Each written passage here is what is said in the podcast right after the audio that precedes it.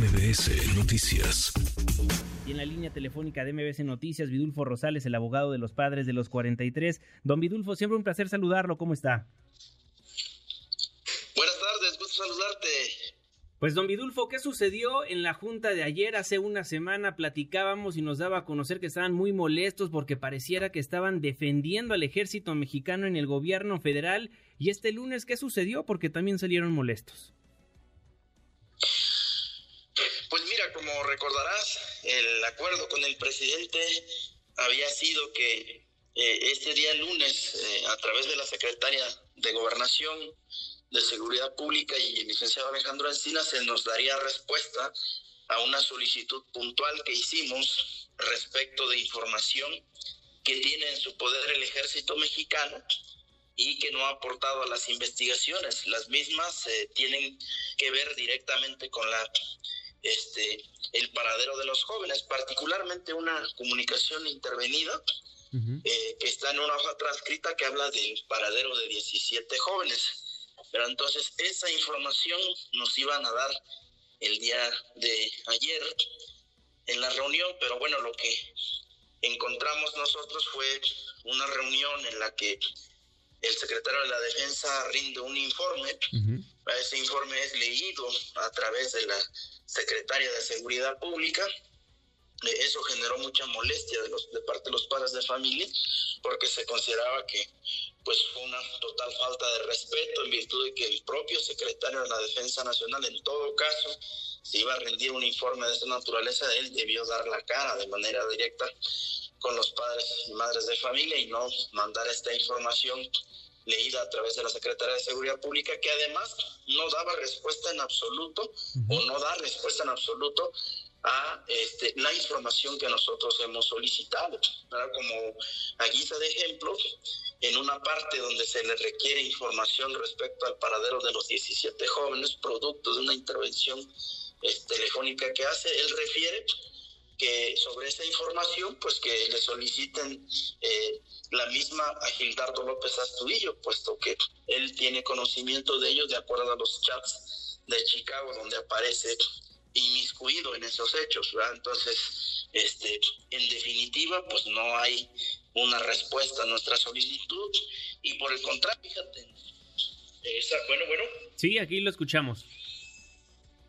Bueno, bueno. Lo escuchamos perfectamente, don Vidulfo. Bueno. adelante, adelante. No, tenemos fallas en la comunicación con Vidulfo Rosales, con el abogado de los normalistas de Ayotzinapa. Abogado, ¿ahí nos escucha mejor?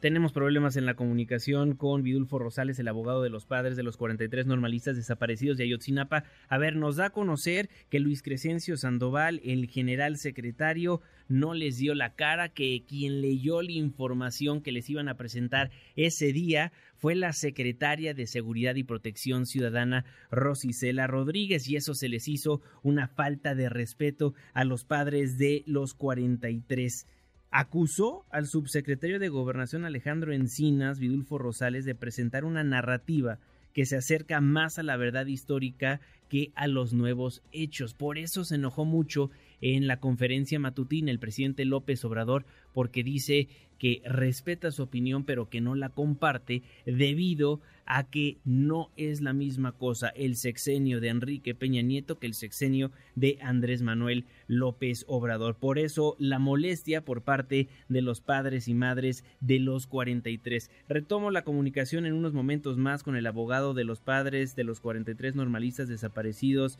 de Ayotzinapa, pero cómo están las cosas en estos momentos en las calles. Ya tengo a Vidulfo Rosales. Don Vidulfo, nuevamente lo saludo con gusto. Perdóneme, nos daba a conocer que fue la secretaria de Seguridad quien les leyó el informe y que no se presentó Luis Crescencio Sandoval o no hizo uso de la voz, ¿no? Sí, efectivamente.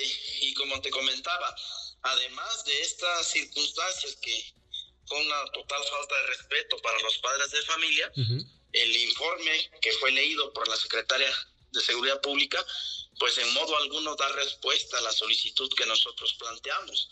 Eh, yo comentaba que a guisa de ejemplo, eh, en la respuesta leída por la Secretaría de Seguridad Pública de, de parte del secretario de la Defensa Nacional refiere en, en, la parte medular en la que se solicita informe sobre el paradero de los 43, producto de una intervención telefónica, él refiere que esa información se le solicita al señor Gilardo López Astudillo, puesto que él resulta involucrado en esa llamada, pero además aparece en los informes, en los chats de Chicago, como, como, una, como una persona protagonista que sabe sobre el paradero. Entonces pídanle informe a él. Eh, sin embargo, no se da respuesta a lo que se plantea en el sentido de que hay una, hay, hay una intervención telefónica y dónde está el audio que contiene esa, esa intervención telefónica que se realizó. Y, y, todos los elementos alrededor de esta comunicación donde se encuentran no hay una respuesta, lo único hay una evasiva ahí y lo que se dice es, bueno, pide el informe a Gildardo López Astudillo. Entonces, este, obviamente, pues, por esa razón salimos, pues, inconformes, y principalmente los padres y madres de familia de esta reunión. Abogado, también dice, criminalizaron a los estudiantes y se apegaron a la narrativa de la llamada verdad histórica. ¿Por qué lo mencionan? Mira, porque además, este, Bueno, bueno. Sí, ahí lo escuchamos perfectamente. Sí, te, decía, porque además de, de, este, de esta, de que presentan el informe del, del secretario de la Defensa Nacional, también nos leen una narrativa que según ya fue consensada por el gobierno, ¿no? y esta narrativa, hombre, totalmente se aparta de la que habíamos platicado con Alejandro Encinas el día 19, que sostuvimos una reunión nosotros, en la que él también hizo un balance bueno, nos presentan una narrativa totalmente diferente, incorporan... Bueno, bueno. Sí, lo escuchamos perfectamente. Incorporan elementos eh, de, información que tienen más pegado a, la verdad histórica, hay una criminalización a los estudiantes de la normal, se dice que iban infiltrados por los rojos, que tenían colusión con ellos, se reduce la, esta narrativa a que el móvil del caso este, fue una disputa entre bandas del crimen organizado y que los estudiantes fueron confundidos. Eh, en fin, una narrativa muy más cercana a la verdad histórica que a, los, a, las, a la nueva investigación. Entonces eso resultó pues sumamente este, de preocupación para las madres y padres de familia. Decía el presidente López Obrador que también les entregaron las grabaciones proporcionadas por el gobierno de Estados Unidos que están vinculadas directa o indirectamente con el caso de los jóvenes desaparecidos. ¿Recibieron dichas grabaciones y todos los documentos que les leyeron en esa junta del día de ayer? No, mira, como consecuencia de esta molestia, ¿verdad?, de parte de los padres y madres de familia, ellos consideraron que era una falta, eh, una total falta de respeto recibir el informe del, principalmente el informe del secretario de la Defensa Nacional, que fue el documento más amplio. Sí. No teníamos nosotros ningún problema, eh, las madres y padres no tenían ningún problema con recibir la documentación. Y el día de hoy van a estar marchando una vez más en las calles. Bueno, bueno. Sí, le escucho perfecto. Sí, te digo que no tenían ningún problema con recibir la otra documentación, pero bueno, ahí los padres dijeron, nosotros no vamos a recibir el informe ni ningún otro documento, háganlo llegar por las vías legales con nuestros representantes y bueno, los padres se pararon de la mesa y se retiraron. Fue una, una, una forma abrupta de cómo terminó pues, la reunión. Bien. Vidulfo Rosales, le mando un fortísimo abrazo, muchísimas gracias. Gracias, buena tarde, hasta luego. Muy buena tarde. Redes sociales para que siga en contacto: Twitter, Facebook y TikTok. M. López San Martín.